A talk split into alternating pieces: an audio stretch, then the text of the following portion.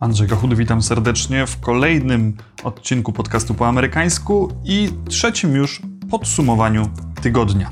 Dziś będzie o pożarach, które są nie tylko katastrofą ekologiczną i humanitarną, ale też, co oczywiście nie może dziwić w czasie kampanii wyborczej, tematem kampanijnym. Oprócz tego jeden stan, na którym kandydatom zależy szczególnie, tak szczególnie, że to właśnie tam głównie kupują reklamy.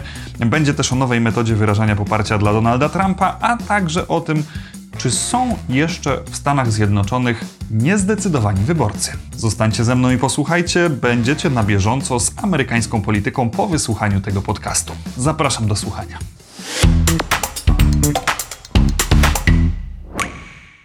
To zdecydowanie temat, od którego nie dało się uciec w ostatnim tygodniu.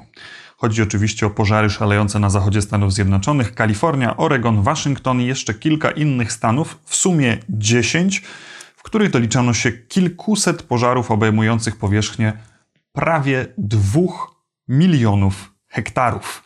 W akcji kilkadziesiąt tysięcy strażaków, mamy tysiące spalonych budynków, no i straty, które już dziś są szacowane na blisko 2 miliardy dolarów. Ale trzeba od razu powiedzieć, że w całej tej katastrofie to nie tylko liczby robią ogromne wrażenie. W zeszłym tygodniu natknąłem się w internecie na niezwykłe zdjęcie. Była na nim ulica w centrum San Francisco i podpis godzina prawie 11 rano i wokół ciemność. Słońce nie przebiło się przez kłęby dymu, tylko spowodowało taką pomarańczową poświatę, która no, y, przypominała kadry z filmu, filmu Blade Runner. Niektórzy mówili, że to screen z gry GTA, ale chyba panowała powszechna zgoda, że wyglądało to po prostu nierzeczywiście, jak efekt specjalny, jak efekt pracy studia filmowego, tylko że wydarzyło się naprawdę. Do spektakularnych wydarzeń tego roku e, wyborczego, oprócz pandemii, kryzysu gospodarczego, wielkich protestów na tle rasowym, właśnie dołączyło kolejne, czyli ogromna katastrofa e, humanitarno-ekologiczna. Zdaniem wielu naukowców, skala tych pożarów związana jest ze zmianami klimatycznymi. E, wyższe temperatury, mniejsza ilość opadów, rzadsze opady śniegu w zimie, wszystko to składa się na bardziej suche otoczenie, w którym po prostu pożary rozprzestrzeniają się łatwiej. Ale z taką wersją nie zgodził się prezydent Donald Trump, który znany jest ze swojego sceptycyzmu, jeżeli chodzi o zmiany klimatu. No i on z kolei uważa, tak przynajmniej mówił podczas swojej wizyty w Kalifornii oraz później, że przyczyną pożarów są przede wszystkim zaniedbania ludzi opiekujących się lasami w Kalifornii, no bo nieuprzątnięte drzewa, nieuprzątnięte latami liście tworzą paliwo do pożarów. Przekonywał też, że wkrótce zrobi się chłodniej, a naukowcy wszystkiego nie wiedzą. And I see again the forest fires are starting. They're starting again in California. I said, you got to clean your floors, you got to clean your forests.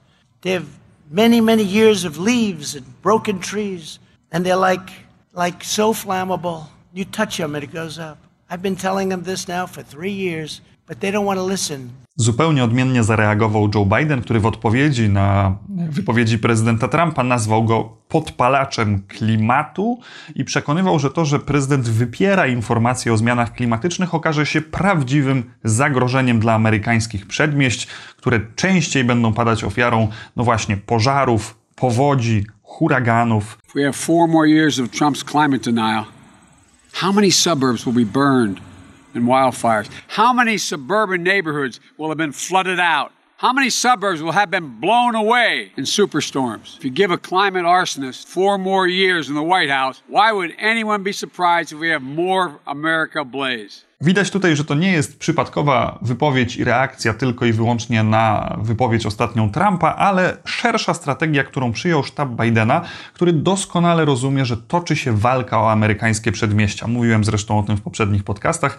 Trump od tygodni stara się budować narrację, w której stara się przekonać mieszkańców przedmieść, że są zagrożeni. Są zagrożeni zamieszkami, podpaleniami, ogólnym chaosem na ulicach, któremu oczywiście będą sprzyjać demokratyczne władze. Zatem Biden w odpowiedzi stara się przekonać mieszkańców przedmieść, że największym zagrożeniem wcale nie są e, rzekome zamieszki, o których mówi Trump, ale sam prezydent, który nie opanował pandemii, nie poradził sobie z napięciami rasowymi, a dziś nie radzi sobie z pożarami. Która narracja okaże się skuteczna, przekonamy się już w listopadzie.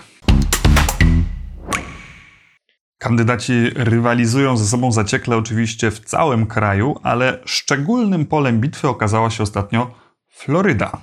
Trzeci najludniejszy amerykański stan po Kalifornii i Teksasie, absolutnie kluczowy dla wyborczego sukcesu. Właściwie bez zwycięstwa na Florydzie trudno mówić o zwycięstwie w całych wyborach, bo ostatni prezydenci, którzy nie wygrali Florydy, a ostatecznie zwyciężyli, to Clinton w 1992 roku i Kennedy w 1960. Oprócz tego zwycięstwa zawsze wygrywał na Florydzie. Dlaczego ten stan jest taki ważny? Oczywiście chodzi o ilość głosów elektorskich, która jest uzależniona od populacji danego stanu. Zatem stawka na Florydzie jest duża. No ale podczas gdy w Kalifornii od lat wiadomo, że wygrywają demokraci, w Nowym Jorku podobnie, podczas gdy w Teksasie zazwyczaj wygrywają republikanie, Floryda często zmienia zdanie. Różnice są tam niewielkie i do końca nie można być pewnym, kto właściwie wygra, i dlatego obydwaj kandydaci bardzo mocno angażują się w kampanię właśnie w tym stanie. Do niedawna jeszcze bardzo znaczącą przewagę miał Joe Biden, ale ostatnio ona zmalała i dziś los Florydy jest znowu daleki od rozstrzygnięcia.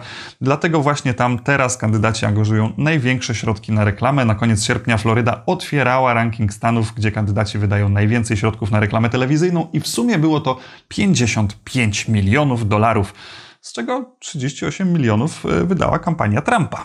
Wkrótce może się to jednak zmienić, nie tylko dlatego, że Biden w ostatnich tygodniach wydaje więcej niż Trump, mówiłem o tym w ostatnim odcinku, ale też dlatego, że po stronie Bidena zaangażował się Mike Bloomberg. Miliarder po nieudanym starcie w prawyborach Partii Demokratycznej, pamiętamy e, na wiosnę, kiedy rzucił do walki ogromne środki, ponad miliard dolarów wydał z własnej kieszeni e, i nie przyniosło mu to ostatecznego sukcesu, e, już wtedy zapowiadał, że zaangażuje się po stronie demokratycznego kandydata, kimkolwiek on będzie, tylko po to, żeby pokonać Trumpa, jednak do tej pory się niespecjalnie z tym kwapił, właśnie zadecydował przeznaczy 100 milionów dolarów, żeby wesprzeć wysiłki Bidena na Florydzie. W odpowiedzi Trump na Twitterze szczerze się zdziwił, że Mini Mike, bo tak nazywa Bloomberga, że Mini Mike nie ma jeszcze dość polityki i demokratów po wydaniu właśnie tej ogromnej sumy pieniędzy na prawybory, fatalnym występie w debacie itd. Tak Czyli wrócił do wątków, które dobrze pamiętamy z ataków Trumpa na Bloomberga przed paroma miesiącami. We got Mini Mike, but I think he's out of it. I would like to spend $700 million and end up with nothing. Mini Mike. I know him well. I knew that was going to happen. That was probably the worst debate performance in the history of presidential debates. Do we agree? Has there ever been anything like Trzeba jednak przyznać, że prezydent ma w sobie coś ze stand-upera. W ostatnich tygodniach kampania prezydencka w Stanach Zjednoczonych ma nowy koronawirusowy fenomen. Mm, ogromną popularnością zaczęły się cieszyć parady poparcia dla prezydenta Trumpa, tylko nie są to zwyczajne parady. No bo oczywiście mamy restrykcje, nie wolno się spotykać na ulicach, gromadzić tłumnie i maszerować przynajmniej nie we wszystkich stanach. W związku z tym część ludzi stara się ominąć te ograniczenia, omijać je już od kilku tygodni, e, spotykając się na łodziach obwieszonych flagami, transparentami, które oczywiście wzywają do poparcia prezydenta. Tych łódek czasami jest kilkaset, czasami nawet kilka tysięcy.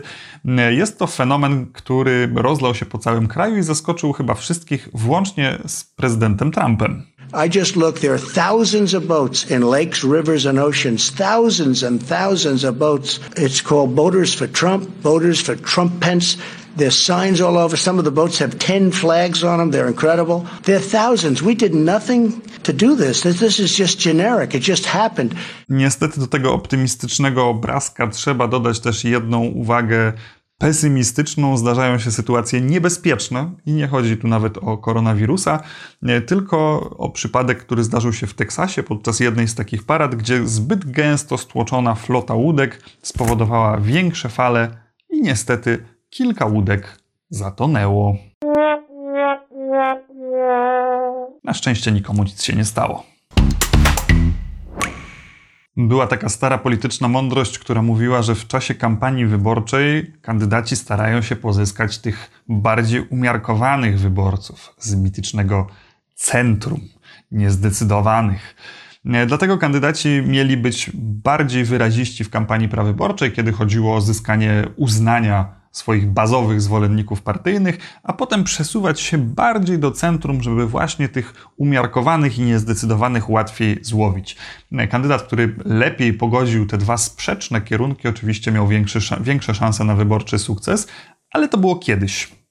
To było kiedyś, bo dziś sytuacja się zmieniła i w zasadzie nie ma niezdecydowanych. Kolejne sondaże pokazują, że niezdecydowanych wyborców może być nawet mniej niż 5%, reszta już wie, czy poprze Trumpa, czy Bidena i wśród tych, którzy już któregoś kandydata obstawili, zaledwie 5% u każdego z nich jest w stanie rozważyć przejście do przeciwnego obozu. Dla porównania jeszcze 4 mm, lata temu na tym samym etapie wyborów mm, aż 8%, czyli jednak trochę więcej deklarowało, że może zmienić strony. Dziś jest to zaledwie 5.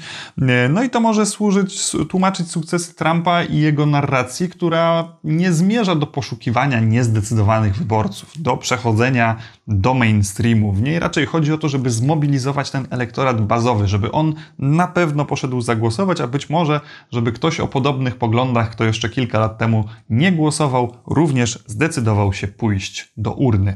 Więc wszystko będzie zależało od tego, który kandydat lepiej zmobilizuje ludzi o podobnych do siebie poglądach, a nie od tego, czy uda mu się zagarnąć jakieś mityczne centrum pełne niezdecydowanych wyborców, których już dzisiaj po prostu nie ma. Tak działa polaryzacja.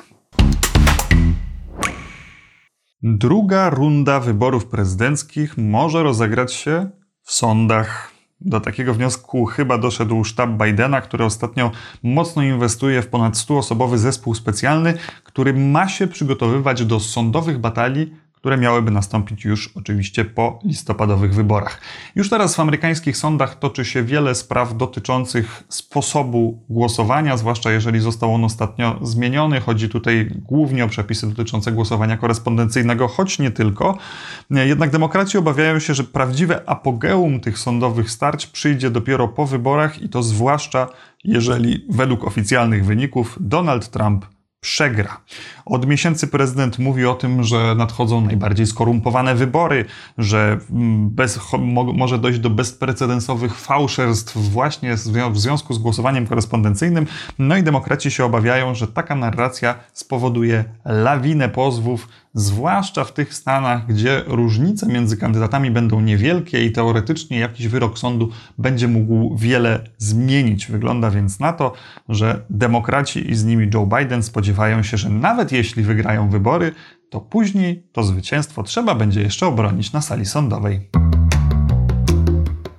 I to już wszystko na dziś. Mam nadzieję, że podobał Wam się kolejny odcinek podcastu po amerykańsku. Nie zapomnijcie followować, subskrybować na tych platformach, z których korzystacie: Spotify'a, Apple Podcast, Google Podcast czy jakiejkolwiek innej. No i oczywiście zapraszam już teraz do słuchania następnych odcinków. Andrzej Kochut, do usłyszenia. thank you